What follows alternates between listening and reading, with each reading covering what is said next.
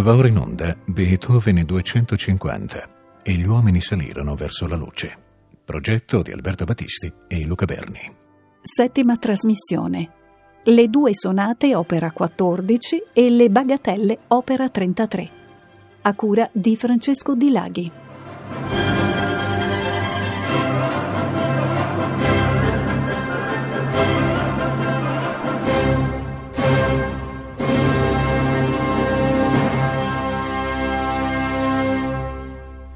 Dopo la Grand Sonate in Do minore, eh, l'opera 13, la celebre patetica, con la quale abbiamo aperto la trasmissione precedente, la serie delle 32 sonate continua con due composizioni invece un po' neglette da pubblico e interpreti, e cioè le due sonate opera 14. La cronologia della composizione di questi due lavori è sostanzialmente la stessa della patetica. A tutte e tre, infatti, Beethoven lavorò tra il 1798 e l'estate del 99. La pubblicazione avvenne nell'autunno per la patetica e in dicembre per le due sonate, così che i numeri d'opera furono rispettivamente 13 e 14. La scelta di riunire due composizioni anziché tre come più frequente nello stesso numero d'opera è abbastanza singolare, anche se ha un precedente nell'opera di Beethoven con le due sonate per violoncello e pianoforte, opera 5. La dedica, nel caso di questo dittico di sonate pianistiche, è ancora una volta un omaggio a aristocratici, mecenati. La dedicataria, la baronessa von Braun, era moglie di un personaggio chiave nella vita musicale viennese, lui stesso era pianista e compositore, non sappiamo bene di che livello, e organizzava però frequenti intrattenimenti musicali e, eh, ancora più importante, aveva in gestione i teatri di corte. E qualche anno dopo Beethoven avrebbe stipulato con lui un contratto per la rappresentazione del balletto Le creature di Prometeo e più tardi anche del Fidelio. A proposito della patetica abbiamo parlato della teoria dei due principi contrapposti, quello di opposizione e quello di supplica, che costituiscono eh, il presupposto psicologico, oltre che formale, di tante composizioni strumentali di Beethoven. Secondo Anton Schindler, l'allievo, segretario, factotum, esegeta e alla fine biografo del musicista, persona probabilmente spesso anche fastidiosa per lo stesso Beethoven a causa della sua insistenza e anche per noi non sempre attendibile nei suoi giudizi e testimonianze.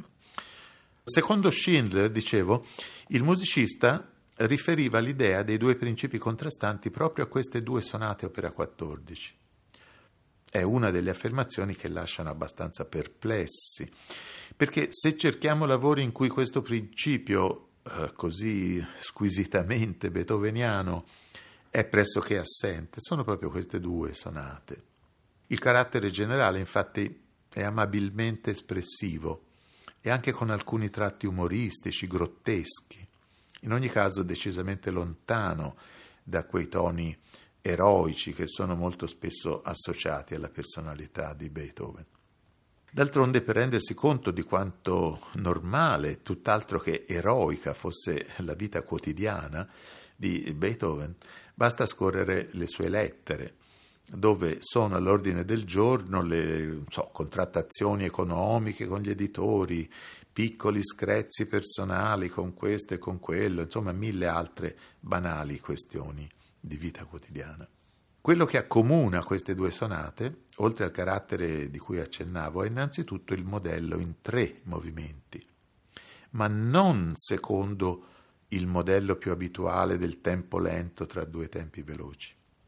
Infatti in entrambe le sonate manca un vero e proprio tempo lento.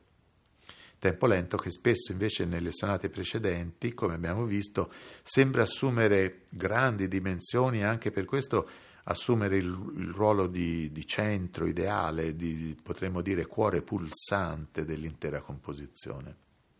Nella prima delle due sonate troviamo infatti come secondo movimento un breve allegretto, di fatto un minuetto con trio intermedio e minuetto da capo. Nella seconda sonata invece un andante di carattere piuttosto grottesco, eccentrico, seguito da tre brevi variazioni. Ma vediamo un po' più da vicino la prima delle due, la sonata in Mi maggiore. Il primo gruppo tematico è composto da tre brevi incisi di registro stilistico diverso. Le prime quattro battute, melodia accompagnata. Le successive due battute, piccolo elemento virtuosistico alternato fra le due mani. Le successive sei battute, un motivo elaborato contrappuntisticamente. E anche il secondo tema è trattato eh, quasi come un soggetto di fuga, ma per poi sciogliersi in un elemento melodico più affettuoso. A tutto questo si aggiungono almeno due motivi di coda e un ampio cantabile in ottave nello sviluppo. Insomma, tutta questa varietà di invenzione tematica per di più contenuta in dimensioni decisamente concise, ci porta a vedere questo primo tempo in chiave psicologica piuttosto che strutturale, cioè come un susseguirsi di diversi stati d'animo, diversi fra loro, ma sempre evitando i forti contrasti tipici del registro stilistico eroico. Il secondo movimento, allegretto, come si accennava, è una breve, delicata pagina in tonalità di Mi minore, con andamento di tempo di minuetto e con una parte intermedia in Do maggiore di carattere non troppo contrastante, seguita dalla ripresa della parte iniziale e conclusa in pianissimo da una breve coda. È stato giustamente notato da vari commentatori che in questo secondo movimento si respira un carattere schubertiano ante litteram e di fatto questo allegretto potrebbe tranquillamente figurare come uno dei momenti musicali di Schubert. Il terzo ed ultimo movimento è un rondò con indicazione di tempo allegro comodo. Come per la dinamica, anche nella scelta dei tempi di esecuzione questa sonata rifugge dagli estremi, gli estremi sia nel veloce quindi che nel lento.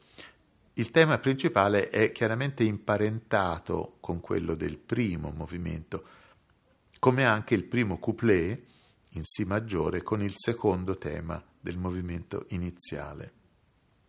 Con il secondo couplet troviamo un elemento nuovo, ma principalmente per la scelta della tonalità, che è un, un inatteso Sol maggiore perché l'andamento ritmico continuo di terzine riprende quello dell'accompagnamento del tema principale. E la coda non fa altro che ripresentare il tema principale in due versioni leggermente variate. Per l'esecuzione di questa sonata, opera 14 numero 1, mi rifarei ad un grande interprete del passato, Arthur Schnabel. Nato in Austria, allievo di Leschetizky, fu attivo a Berlino fin quando le leggi razziali naziste non lo costrinsero ad emigrare, prima a Londra e quindi negli Stati Uniti. Beethoven, accanto a Schubert, è senz'altro al centro del repertorio di Schnabel. Fu anzi il primo a realizzare la registrazione integrale delle 32 sonate agli inizi degli anni 30. Ecco dunque la sonata numero 9 in Mi maggiore, opera 14, numero 1, nell'esecuzione di Arthur Schnabel.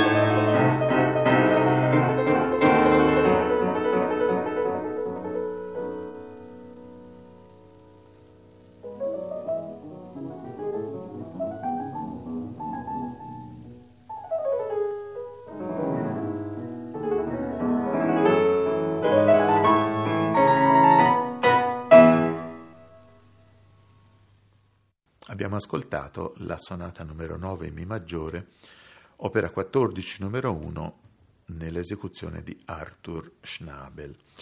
E più di una volta, parlando delle sonate che abbiamo già ascoltato finora, ho fatto presente come la scrittura pianistica di Beethoven sembri alludere a quella del quartetto d'archi.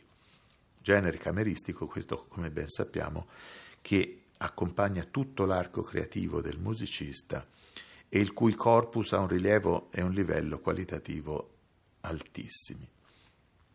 E ciò con buona pace di Beethoven, che in più di una lettera afferma che i due media strumentali, cioè il pianoforte e il quartetto d'archi, sono incompatibili fra loro. E si lamenta anche di, di dover far fronte a richieste frequenti di realizzare trascrizioni di questo genere.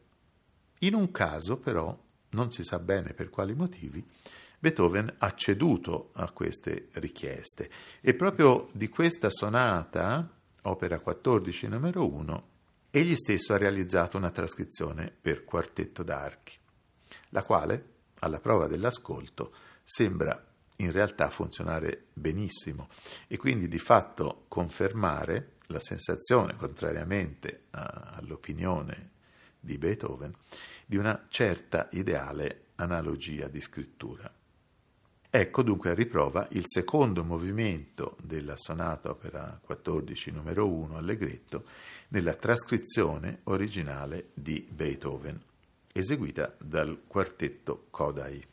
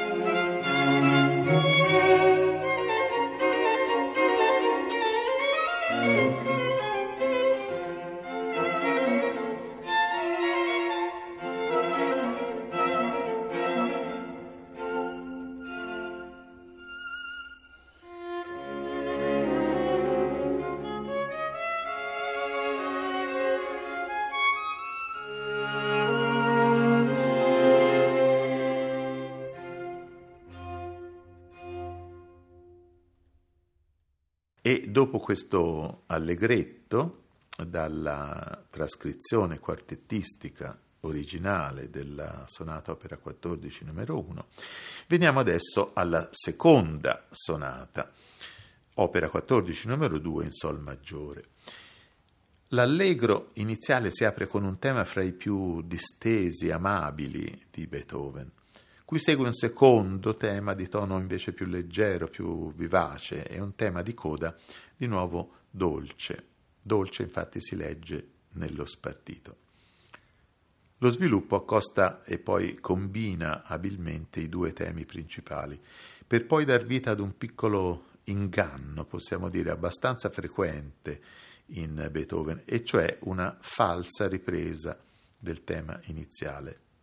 Falsa perché? Perché credibile per quel che riguarda la preparazione, ma sbagliata per la tonalità, che è un lontano Mi bemolle maggiore. Dopo la, la vera ripresa, che è, sarà in Sol maggiore, il discorso si snoda secondo poi le regole canoniche, con i vari temi, nella stessa successione dell'esposizione. L'andante, come si diceva, è in realtà un breve tema con tre variazioni che alterna un carattere grottesco, quindi umoristico negli accordi secchi e staccatissimi, ad altri incisi più lineari e più mh, curvilinei. La concezione umoristica eh, di questa pagina è confermata dalla conclusione dopo che gli accordi, sempre staccatissimi, si fanno sempre più rarefatti e quasi si dissolvono nel pianissimo, un possente accordo di Do maggiore fa letteralmente saltare sulla sedia l'ascoltatore non preparato. Il terzo ed ultimo movimento è uno scherzo, con indicazione di tempo allegro assai. E qui il carattere è appunto scherzoso, senza mezzi termini. Sembra proprio che qui, anzi, lo spirito di Haydn sia tornato presente in modo, in modo evidente, con un tema che sembra saltellare, fischiettare quasi. La forma è una forma tripartita con una sezione centrale di carattere più melodico, più cantabile in Do maggiore. Do maggiore creando così un certo sotterraneo collegamento con la tonalità del secondo movimento.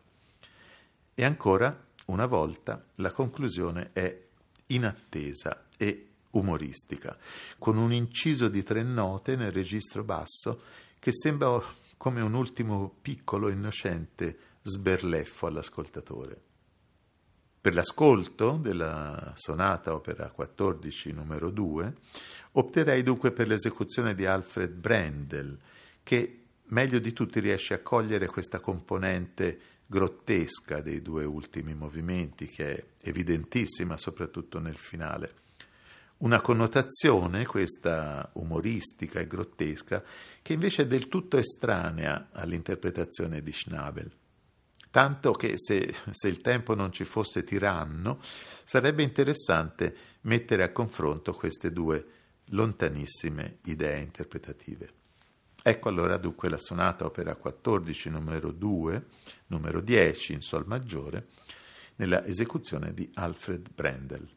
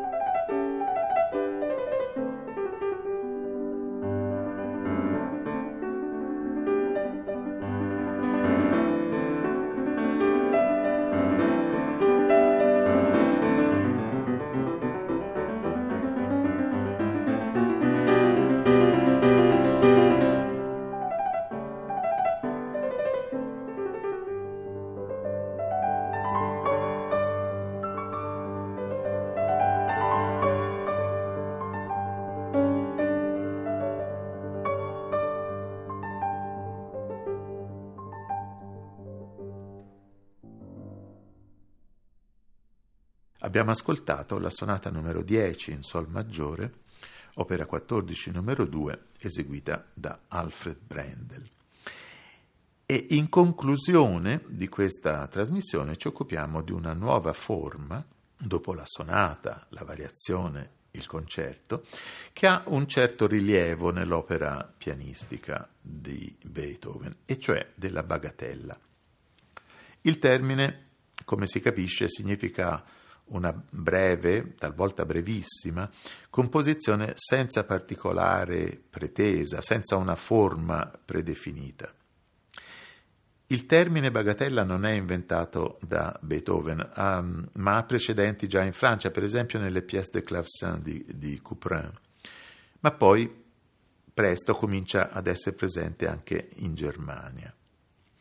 In seguito Beethoven userà il termine tedesco, che è un sinonimo, cioè Kleinigkeiten, significa piccolezze, cosette.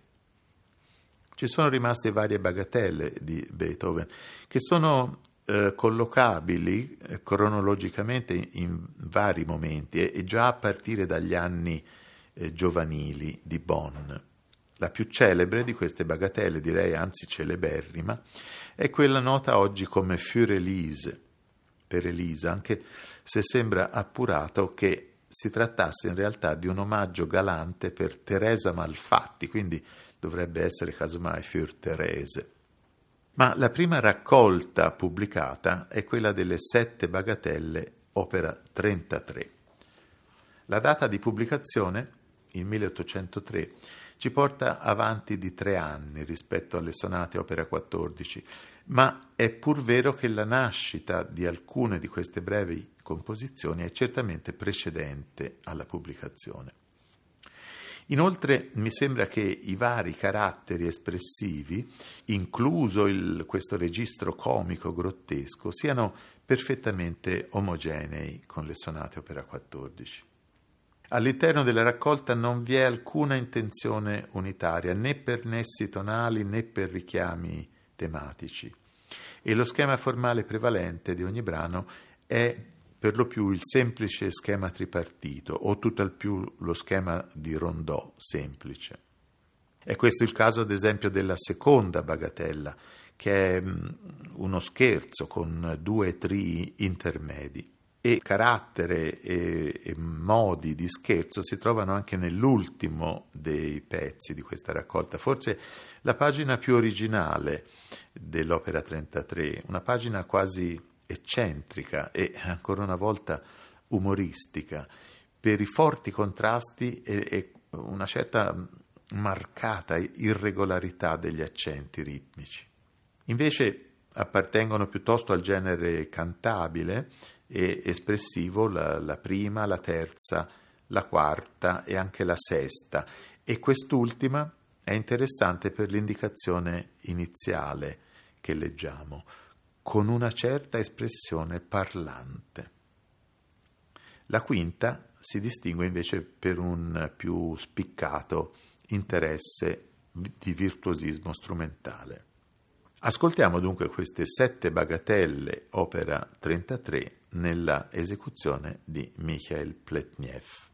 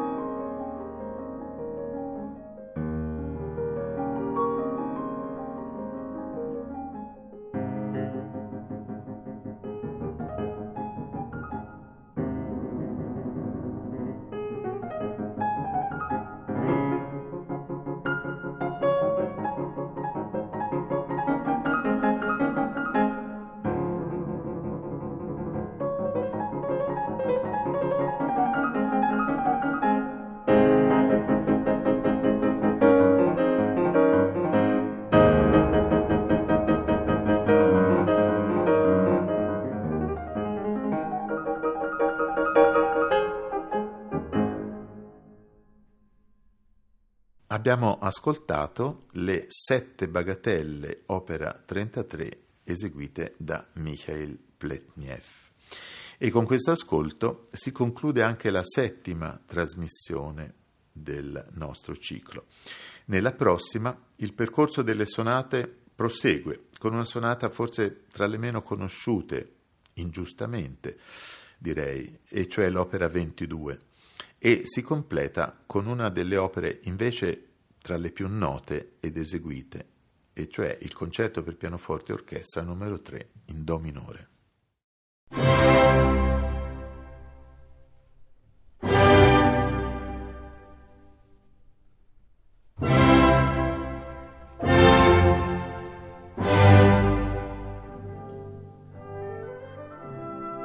Abbiamo trasmesso Beethoven 250 e gli uomini salirono verso la luce. Progetto di Alberto Battisti e Luca Berni. Settima trasmissione. Le due sonate opera 14 e le bagatelle opera 33. A cura di Francesco Di Laghi.